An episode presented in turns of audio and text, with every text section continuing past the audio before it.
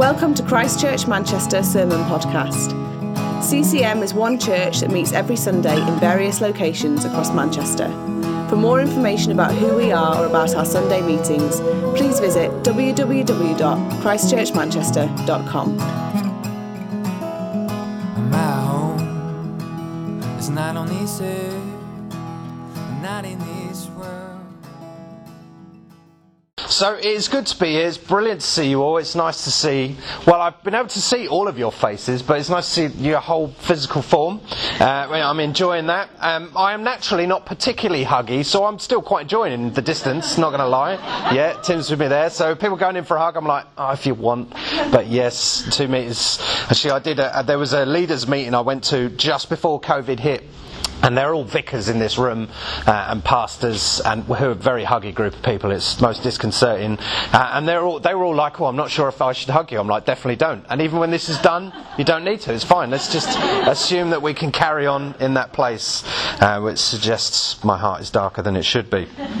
Um, so yeah, so thank you very much for turning up, for turning up on time. I said to Andy and Vic uh, before we started, we've managed to get the whole of Gorton here before 10 o'clock, before the start of the meeting. Yeah, that's right.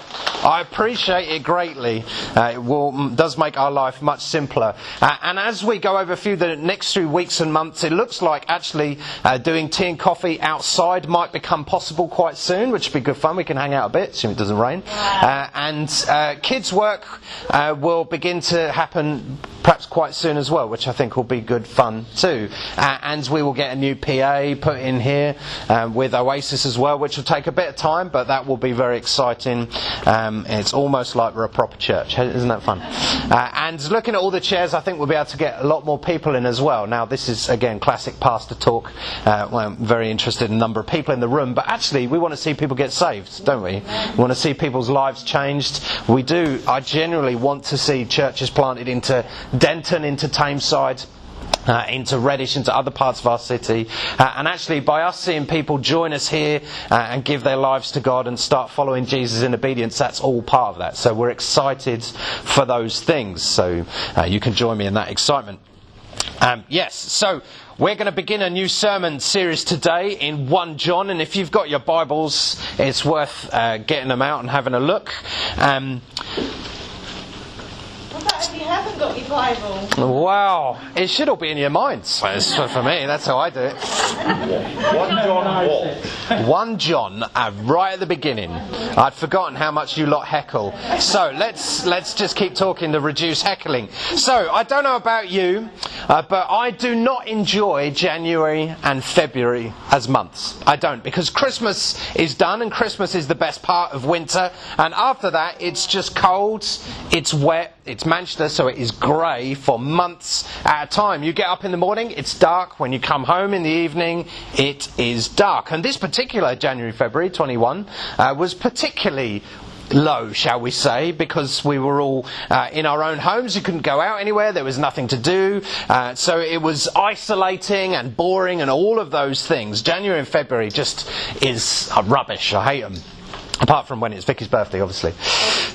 And whose? And Steve. And Steve's. Anybody's birthday, okay, I haven't dissed your birthday, just the month of year. And why is it like that? Well, something happens, doesn't it, in March and April, which changes that. Does it? Something changes it, and we all know it. And actually, probably, uh, there's all, usually a day where you're stood outside, the sun comes out, and you're like, oh, I can actually feel the warmth of the sun. The first time of the year, and it's a wonderful feeling. I, I particularly enjoy it, look forward to that. And that's because we love the light of the sun. And we don't just love it, we actually need the light of the sun. It is good for us. It's good for us physically, it's probably proven to be good for us psychologically, emotionally. The sunlight is good for us. It's not that it just makes the world lighter and drives away darkness, actually, it brings life to us.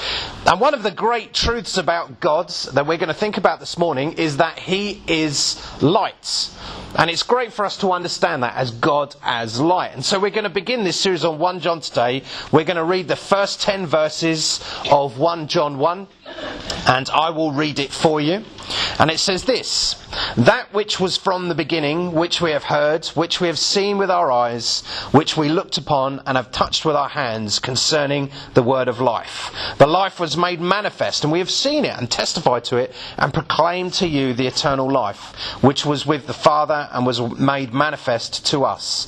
That which we have seen and heard, we proclaim also to you, so that you too may have fellowship with us. And indeed, our fellowship is with the Father and with his Son, Jesus Christ. And we are writing these things so that our joy may be complete. This is the message we have heard from him and proclaimed to you that God is light, and in him is no darkness at all. And if we say we have fellowship with him while we walk in darkness, we lie and do not practice the truth. But if we walk in the light as he is in the light, we have fellowship with one another. And the blood of Jesus his son cleanses us from all sin. If we say we have no sin, we deceive ourselves, and the truth is not in us. If we confess our sins, he is faithful and just to forgive us our sins and to cleanse us from all unrighteousness. If we say we have not sinned, we make him a liar, and his word is not in us.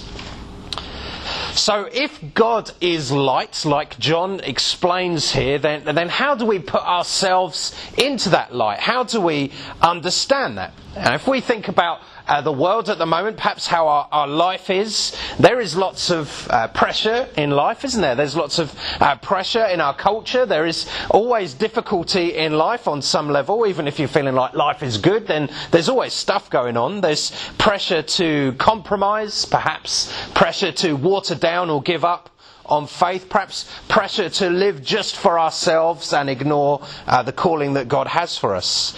And the church that John was writing to, so it's thought he was writing to a, a, few different churches at this time, was actually experiencing quite a lot of pressure.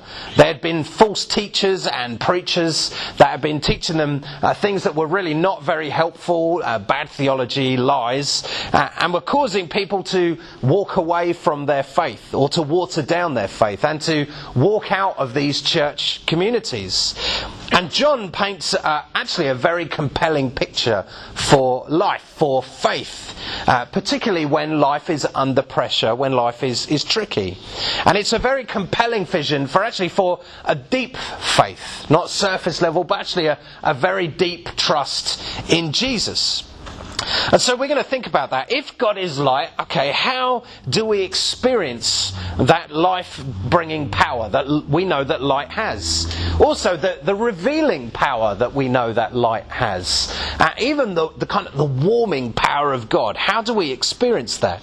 Uh, and John makes it pretty clear to us actually. The first thing he says is, look, we know we worship a person. That's what we do. We, we know a person. So he says, from the beginning, we have heard, we have seen with our eyes, we have looked upon, we've touched with our hands concerning the word of life. And that, he's talking about a person. So, what do we worship? If we were to say we were a, a Christian, which is uh, lots of people in the UK would say that they were Christians, right? But you think, okay, well then what do we worship? Do we worship an idea? You say, I have an idea of what I think God is like, and then we worship that idea.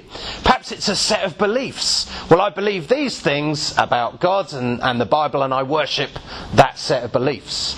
Or perhaps it's tradition. Think, well, I, I'm part of a church. The church is 2,000 years old. I worship all of the different traditions that are part of that. Even the routine of going to church. I worship that as a, as a thing. Or perhaps it's family upbringing. I was brought up in this particular way and I worship that. All of these different things that we can worship and, and, claim to be Christians. But John wants to hammer home actually, it's none of those things, it's a person. It's a person. Now, again, the churches he was writing to, it's thought the teaching they faced played down the importance of the person of Jesus, uh, actually, and played up the importance of ideas and belief, uh, but forgot Jesus, the person, Jesus as God. And John reminds us of this. He said, Look, I, w- I have seen him with my eyes, I've touched him with my hands. The person of Jesus is important. And John knew him personally. He was a friend of Jesus. He walked through Israel with him. He, he was, he went with him when Jesus went up before Pilate. He was a close personal friend of Jesus. And he's saying, Look, you need to understand this word of life, actually, this is Jesus. This is the person himself. You cannot separate the message from the person. You do find actually it's quite easy to get caught up in the words that Jesus says, but forget him as a person. Or to do the other thing, just to talk about, oh, Jesus seemed like a really nice guy, but we'll ignore the difficult things that he says. Actually, they are all wrapped up in one thing. Jesus in himself is the message, his activity, his behaviour, who he is, his identity. We worship the person. And actually, it's important for us, actually, uh, in our faith in Jesus, to think being a Christian is about knowing a person. It's very important, actually. Okay, what does it mean? So you might think, I've turned up at church on Sunday, maybe I go to community group. Uh, actually, it's about our relationship with Jesus, knowing who he is. And that means a dialogue, means conversation. If, you, if, it's about a person, it's about talking to that person. It's about listening to that person. You cannot have a conversation with a tradition or, or, a set of ideas. You can't even have a conversation with a routine, saying, well, I go to church on Sunday and the rest of the week is mine. You can't have a relationship with that. We worship a person. And that's the first thing we know. And the second thing that we can know about this, about how we walk in the light, how we uh, know God as lights, is that this person we worship is of good character. The person is light. Verse 5, John writes, This is the message we heard from him, that's Jesus, to tell you, is that God is light, and in him is no darkness at all. God is light, in him there is no darkness. That's a very big statement about what, what, God is like, about his personality, about Jesus and his character, that he is light. And this idea of light conjures up all sorts of images, doesn't it? Perhaps uh, maybe some unusual ones. So when I was a kid, uh, I remember, I think I was about eight or nine, and I really, really wanted to watch Ghostbusters, the original, the first one, the 1980s version.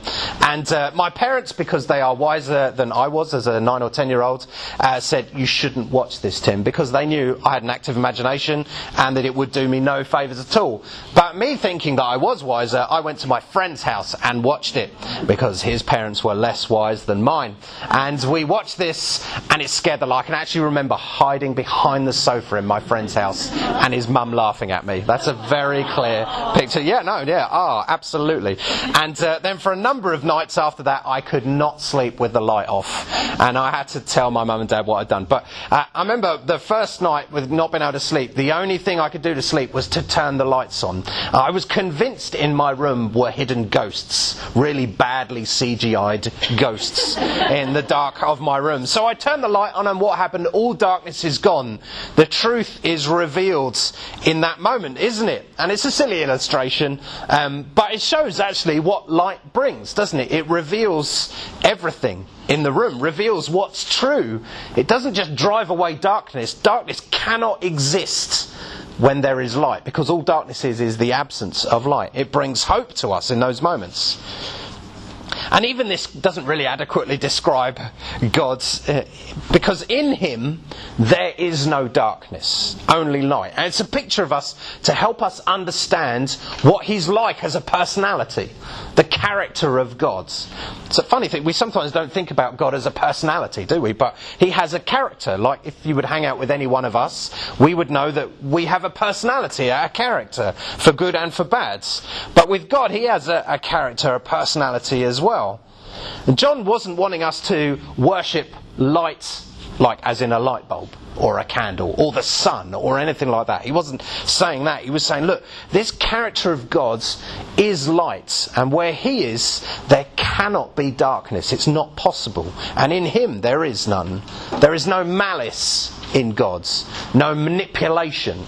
He doesn't want to trick you. There is no evil in God's. He's good and good only. And his intentions are good. His desires, what he wants for us, for the world, is only good. His actions are good. His behavior is good. And it points us towards Jesus. Now, John, who wrote this letter, also wrote the Gospel of John. And uh, he, he, he references Jesus, he quotes Jesus, and Jesus says in that gospel, uh, again, he says, I am the light of the world. Whoever follows me will not walk in darkness, they will have the light of life. So we worship a person.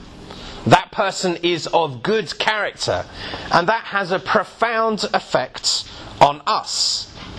So we live in the light. So if we worship a person, if that person is of good character, if he's perfect, in fact, actually, that has quite deep implications for us.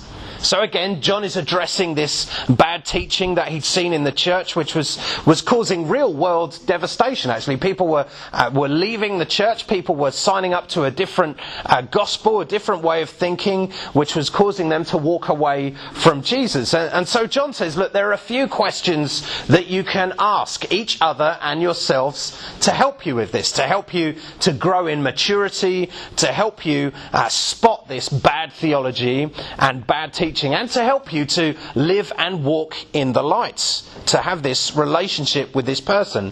Uh, and so he says, if we say a few times, so he said, if we say such and such, then this is true. So he gives us a few examples of that. Okay, so let's have a look at this. And the first one he says, if we say we have fellowship with him. So if we say. So the first thing he says, this is the first thing you can do to help you walk in the light to help you understand God as a person, God as have good character. The first one is have fellowship. So if we say we have fellowship with Him while we walk in darkness, we lie and do not practice the truth. So, firstly, what we say needs to be backed up by what we do. So, what we say is revealed by what we do. So, we can say one thing but behave in another, and therefore, what we say isn't true. So you can say you're a Christian, you can say I follow Jesus, but you can behave in a way which suggests you don't. And John says, therefore, that is a lie. So when I was a kid, I got picked for the school cricket team. That's right. And I got picked for the school cricket team because I said, I remember the conversation with my PE teacher very clearly, that I was brilliant at cricket. uh, I remember, I was a confident kid. I thought I could deal with Ghostbusters. I thought I was Freddie Flintoff. I said, I am brilliant at cricket. And I remember the teacher going, Wow, you're confident. I'll pick you. Um, I was not brilliant at cricket. I never played for that team again. And what I said was not backed up by what I did. What I said actually uh, could have been true, but it was revealed by my behaviour to not be true. It was a lie. And actually, to say something is a lie in the modern world is a pretty big statement, isn't it? Truth has become very, very flexible. You can really what's true, can't you? You can pick what is convenient to you. And we regularly hear people say this, we? Well, this is my truth. This is true for me. We can uh, choose, like you go to Tesco's and choose which variety of pot noodle you want. You can choose which variety of truth you want for yourself. You can say, This is true, this is how I'm defined, this is who I am, I've chosen it, so it is true. Ultimately, as humans, we are defined not by the truth that we pick, not by the things we say about ourselves, but by our relationship to God. That is the only thing that defines us. So as we watch our culture evolve, as we watch people say, well, I'm choosing to say that this is true about myself, regardless of, of actually behaviour or activity or anything else, um, then we can know actually that's not true. The only thing that defines you, the only truth that is real, is your relationship to God. He says, if we claim fellowship with God but behave differently to that, then that is a lie.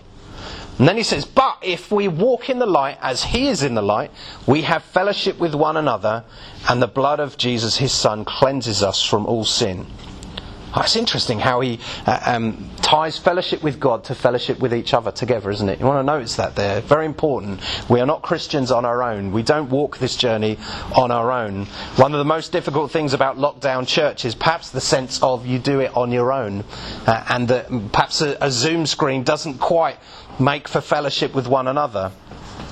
And John says, Look, how do we walk in the lights? Well, we do it together.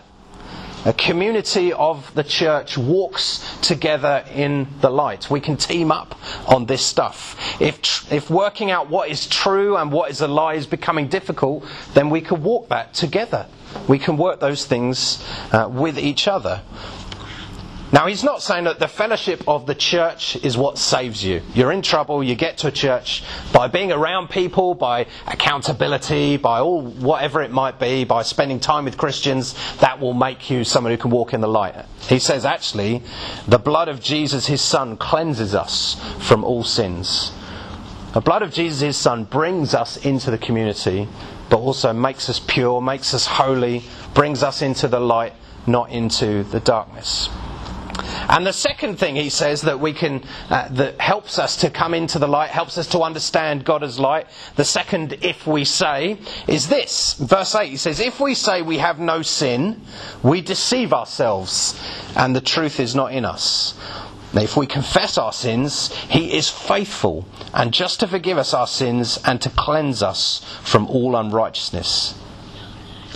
John, again, who's writing this letter, wants his readers, the churches he wrote to at the time, uh, and us today, he wants us to be honest, okay, to, to be real. Uh, and I suspect there were people in those churches who were saying, Since I became a Christian, I have never sinned, ever. Uh, and he's saying, if you say that, you are deceiving yourself. Probably even by the very statement shows some pride, doesn't it? To claim that we are from, free from sin, to claim that we are perfect, to claim that there is actually nothing difficult happening in life, to claim that we have made no mistakes, to claim that we have hurt nobody. Actually, to claim that we've always perfectly obeyed God. He's saying, look, those things, if you're saying that, you are deceiving ourselves, yourself. He says, look, confess your rebellion against God confess the things that we have done wrong, confess the mistakes made. And confession actually brings light. So we perhaps think we confess to something and we get told off. Uh, and actually, if we, uh, we play out what happens in the modern world, if someone makes a mistake, uh, they are called out, they confess, and you think, oh, they've confessed, they've owned up to it, good. Well, then extra condemnation often comes to them. Perhaps you've known that actually in your family life. Uh, as a kid, maybe you did something wrong and you felt terrible, you confessed it, and you realise that confession leads to quite strict discipline and telling off. Perhaps you've experienced that as well. But actually, John is saying confession brings us into the light, it allows the light of God into our lives. At the moment in CCM, uh, we're running a, a, course, kind of a trial run of the course, which we hope to roll out uh, across the church called the, the STEPS course. Uh, and it's about helping people deal with life controlling habits, uh, emotional or spiritual problems. And it kind of takes you through a 12 week program, very similar to the Alcoholics Anonymous program, just takes you through step by step to help you find uh, freedom, to help you find uh, some way out of these, um, these issues and to build uh, a better life, a better way of living. Uh, and the highlight of the course, the peak of the course, actually is in the middle. It's confession on week five. Uh, and I've done this course twice as participant and as a leader, so I've had to confess to uh, a course leader twice as part of this. And uh, I found it very, very powerful. And the first time when they were explaining the course to me, they said, okay, at this point you do a confession. I was like, who do I to confess to? And they said, oh, just your course leader. And my first thought was, this, this is, I'm, I'm not a Catholic. This is very odd. I, I don't do confession. I don't go to church to find the minister to confess to them in that very formal way. I might confess to God quietly and maybe to someone else if I'm feeling really uh, rubbish about it or I've done something wrong. But actually, that practice of confession I found to be very, very powerful. Whether it's something that I've done a particular thing, or whether it was a, a or mindset that I knew was causing me to trip up uh, and um, continually make bad decisions, actually to write out very clearly and honestly what that was, so not to deceive myself, not to lie to myself, actually to say this is what I have been doing and hopefully that that would be true and accurate, and then to confess that to someone, and then they would pray forgiveness over me. They didn't say, I forgive you of what you've done because they had no power to forgive me, only Jesus does. But uh, they would actually use this verse often. They say, if you confess, if we confess our sins, He is faithful and just to forgive us our sins and to cleanse us from all unrighteousness. And having that prayed over you in that moment of confession actually is a very powerful thing. Yes, I've confessed. And what is God's reaction? Quick discipline, uh, a, a, slap, uh, a reordered life that is imposed on me, which is no fun? Or is it justice and faithfulness, kindness at me? He cleans me as well. So when I came to this point, uh, as I've done this course both times actually, because uh, it was a bit of a thing for me, I, I, confessed a fear of what other people think of me. That was my confession. And I confessed that fear sometimes prevents me from doing what I think God has called me to do because I'm too worried that what someone else will think of it. Uh, and that was my confession, a, a fear of man. Uh, and a, each time I confessed it, they would pray that uh, God is faithful, uh, God would forgive you. And as I confessed that, I knew that.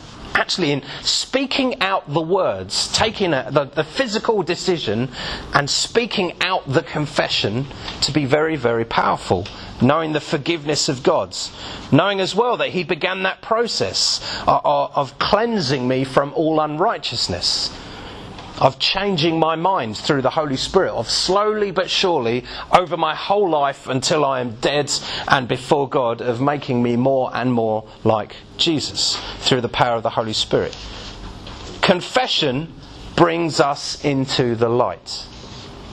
So this morning, just as I finish, and Sonia's going to lead us in uh, two more songs of worship, um, just while Sonia is leading us, let's just think to ourselves as we're perhaps thinking about the words or as we're clicking our fingers or whatever we do, but think, am I in the light? Just as an honest question. Perhaps this morning you've never known the light of God in your life. You've never uh, said, God, you are light. I want to follow you. I want to walk in the light of God. And it's light that reveals, perhaps reveals stuff that we don't want to, to see, perhaps reveals really good stuff as well that we hold back. Light as well that brings life to us, grows us, warms our heart. Light as well that drives away darkness. And John explains look, Jesus' sacrifice, his death, cleans us, brings us into righteousness of all our wrongdoing, calls us out of the darkness into the light.